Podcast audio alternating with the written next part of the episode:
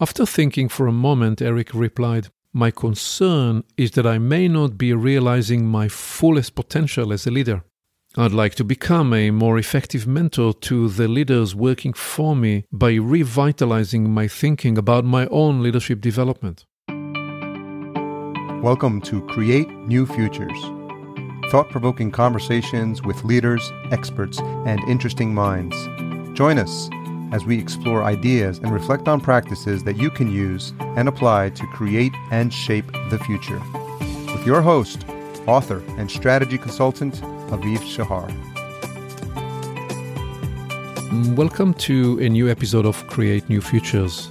And this one is titled Leadership Development The Fifth Approach.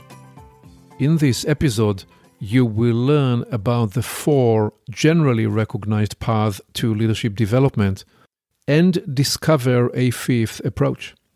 This approach was fashioned initially during a conversation with my client Eric when we were five months into our trusted advisory work. A trusted advisory collaboration can be a highly rewarding experience. Typically, it incorporates a broad range of elements, including executive coaching to increase leadership impact, focused consulting on business and organizational opportunities, acting as a soundboard on a whole range of professional and personal topics, and the employment of a wide range of modalities designed to boost self awareness, expand the range of opportunities, and drive efficacious action. Most importantly, such a relationship develops in the crucible of trust. It is critical that the CEO believes that I have no agenda and no interest other than his or her development and actualized success. What enables this collaboration to be liberating for the client is that I am free. I'm not dependent on the work. That fact makes my coaching advice even more valuable because clients know they can trust me deeply to tell them objectively what I see and think, and when necessary, to be brutally honest by delivering tough news and a contrarian point of view. To be effective, a trusted advisor must strike a masterful and graceful balance between the possible contradiction of being passionately focused on the client's success and while retaining the objectivity of a dispassionate observer. What's on your mind? I asked Eric to begin the conversation. After thinking for a moment, Eric replied, My concern is that I may not be realizing my fullest potential as a leader. I'd like to become a more effective mentor to the leaders working for me by revitalizing my thinking about my own leadership development. How do you suggest I approach this exploration in a novel way? This is a delicious inquiry, Eric, I responded. Its beauty arises in the fact that you are exploring this inquiry not because something is broken about your leadership. To the contrary, you are successful and your team is managing and executing well. Your concern is not a problem triggering inquiry, but one driven by your desire to reach for more. Am I reading you correctly? Eric chuckled affirmingly and said, Well, yes, you're absolutely right. During the last decade, I reflected deeply on abundance versus scarcity based behavior. I believe it is my responsibility to my team to realize my fullest potential to lead. I'm not pretending to have transcended my ego. In fact, I'm motivated and propelled by a sense of pride in not leaving any stone unturned as I explore my development opportunities. Eric's words were inspiring, and I replied, That's awesome. Right there, you have identified a key point. The propelling reason of an inquiry defines its potentiating energy and therefore its reach and its development capacity. When an obstacle or a problem catalyzes movement, you are forever looking backward unless you recast your focus and energy. In contrast, by definition, the impulse to realize your fullest potential is a future bound inquiry. Curiously, that's also part of my conundrum. It is much easier to go after a defined problem than to address a situation in which I don't know what I don't know. That is why I wonder how to approach this next development phase from a new place or in a novel way. Yes, exactly, Eric. As we've discovered through our collaboration, certain inquiries are served best by asking why and by looking more deeply inside rather than by remaining on a superficial level. Other explorations are best served by charging forward into experimentation. In this case, my instinct is that the inquiry will be served best by first sketching a map of the leadership development terrain that integrates the four major approaches. This sounds right, said Eric. So, what have you got for me? Okay, let's do something ambitious, I said. Many approaches to leadership development have evolved over the last six decades. With a little bit of chutzpah and audacity, we can create a high altitude framework that includes a broad cross section of leadership development modalities by categorizing four main focuses in a 2 by 2 matrix. Call this the unified field theory of leadership development, just to raise the bar and the challenge for me. And these will include a broad cross section of the leadership development modalities available. I then will offer a fifth approach by integrating those four in a way that meets your needs and aspirations. I'm intrigued, Eric said. Enough with the suspense, let's get to it. Two of the leadership development quadrants are inside out approaches, and two are outside in. Let's start with this basic diagram. Sketching in front of Eric these four quadrants for the four approaches to leadership development, I named the left two quadrants inside out and the right two quadrants outside in. I proceeded to name the lower left quadrant skills numerous approaches to leadership development look at a given role, such as supervisor, manager, or director, from the standpoint of its necessary tasks. The idea is to reverse engineer the skills and competencies required to complete these tasks successfully. The result is a skills and competencies framework that must be mastered the premise of this development approach is that by mastering the skills defined by the role's tasks, you will be able to do well and even excel in it. And the skills centered approach to leadership development has several advantages. For example, many companies rely on a robust competencies and skills framework accompanied by training programs to develop their leaders' skills. A core element of the skills based approach is the belief that organizations should be able to train their people in each of the required skills. The fact that this approach is heavily tilted to training interventions is both its strength and its weakness. So, that is the first quadrant, the lower left quadrant defined by skills. Let's call the upper right quadrant situations. In contrast to the lower left approach, in which we develop specific skills, in this quadrant, we develop the capacity to respond to a range of situations. Situational leadership was developed in 1969 by Paul Hersey and Ken Blanchard as a life cycle theory of leadership. Its premise is that there is no single best style of leadership. Instead, effective leaders adapt their style to the performance readiness of their individuals and teams. And that performance readiness is defined as an output of two factors ability and willingness. Those various styles are defined on their directive and supportive vectors to show a process that cycles through directing, coaching, supporting, and delegating. The thinking underlying this approach is that people who take on new role initially need direction, then coaching, then support. Once they demonstrate mastery and motivation, delegating will empower them to become successful. Implicit in this approach is the idea that managers first must identify and diagnose accurately the situation they enter inside the context of a journey so they can customize their leadership response accordingly.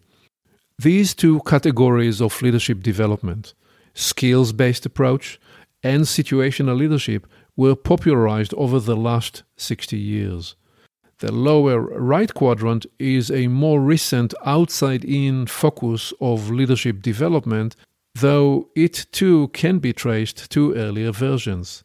This lower right quadrant is called outcomes. The double premise of this approach to leadership development is that every role is defined by the outcomes it creates, which in turn enable and support the company's business results and strategy. An earlier version of the outcomes approach to leadership development was management by objectives a rigorous practice built around this methodology in recent decades was the OKR management approach, which centers on objectives and key results that enable and deliver the desired objectives. The pivot of this first premise of the outcome based approach is the realization that your role is not defined by what you do Rather, it is defined by the outcomes you create and the contributions you make. The critical factor of the second premise is that the outcomes you produce must offer a clear line of sight to how those outcomes enable the company's purpose and strategic goals.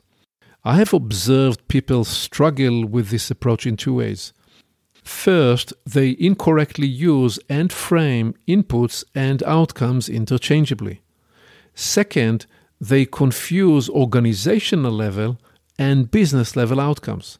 For example, simplifying processes can be an important organizational outcome to enable the business result of delighted and loyal customers. So we now have three quadrants covered the lower left is skills based approach to leadership development. The upper right quadrant is the situational leadership. And the lower right is the outcomes based approach in leadership development. Now let's name the upper left quadrant qualities. Perhaps the most ancient approach to leadership development, qualities and virtues based development can be traced to the classic philosophers in ancient Greece, to the Stoics, and to leaders like Marcus Aurelius. My role model for the qualities approach is Benjamin Franklin. Shortly after his 16th birthday, Franklin identified 13 virtues that he wanted to embody throughout his life. To do that, each week he picked one of these virtues and centered his life on it integrating it, applying it, thinking about it, and making that virtue part of his consciousness became his inside out development strategy.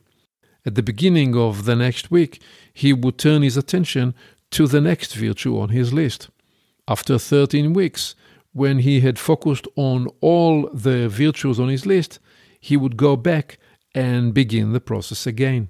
The result was that during the course of a year, Franklin spent four weeks living and breathing each of the 13 virtues. At the beginning of the next year, he repeated the process, a habit that he retained for the rest of his life. The extraordinary power of an inward focusing development is that it becomes an evergreen source of refinement. For example, virtues such as order, sincerity, tranquility, and justice offer new development opportunities. This inside out focus on virtues you determine are important for you provides inexhaustible guidance, inspiration, and wisdom that enable you to deepen the living embodiment of expression of those qualities. So, in summary, these are the four main approaches to the leadership development a focus on skills in the lower left, situations in the upper right, outcomes in the lower right, and qualities in the upper left. By way of defining these approaches to leadership development, we would say that on the lower left, we develop the leadership skills. On the upper right, we develop situational leadership. On the lower right, we develop outcomes based leadership.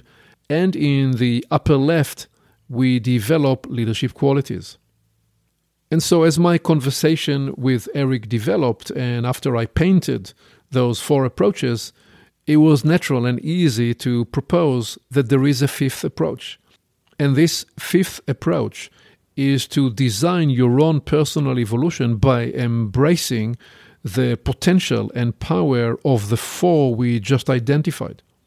And the way you would draw it is you'd simply paint those four quadrants and you will create a circle in the middle. And in that circle, in the middle of the four quadrants, you want to write design your own leadership evolution. And what this central zone, this middle space where you design your own leadership evolution represents, is the idea that at different times and circumstances, each of those four quadrants can move to the foreground and become central for you. And you will find that there is an in breath, an out breath.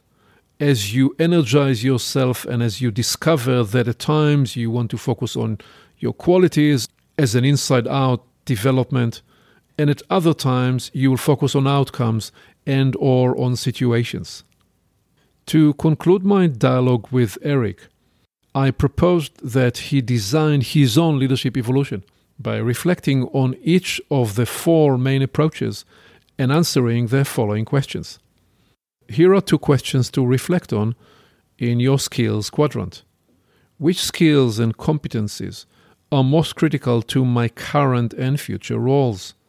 In which ones am I more proficient than others and therefore I must lead? And which should I delegate or outsource? Question 2 what development opportunities are available for me? What new skills will I emphasize and develop? Here are two questions for your situational leadership quadrant. Number three, what environments enable me to thrive? In what situations do I achieve the best results? And number four, what situational opportunities will I focus on? What situations require me to change my approach? And here are your two questions for the outcomes quadrant. Number five, what are the most critical outcomes I have produced? And what enabled me to create these results?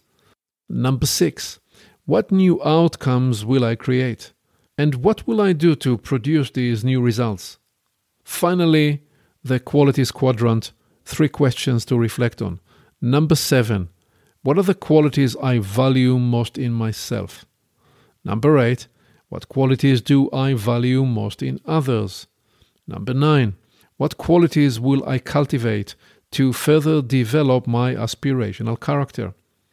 By reflecting on these four development strategies, Eric was able to design his unique leadership path.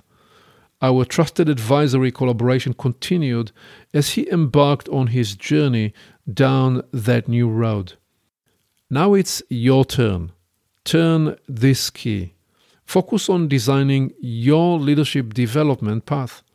What skills, what situations, what outcomes, and what qualities will you make central to your leadership evolution? How will you coach your teams to take their leadership to a whole new level? I encourage you to take action today to unleash your and your team's potential by integrating these four modalities to create the fifth approach to leadership development.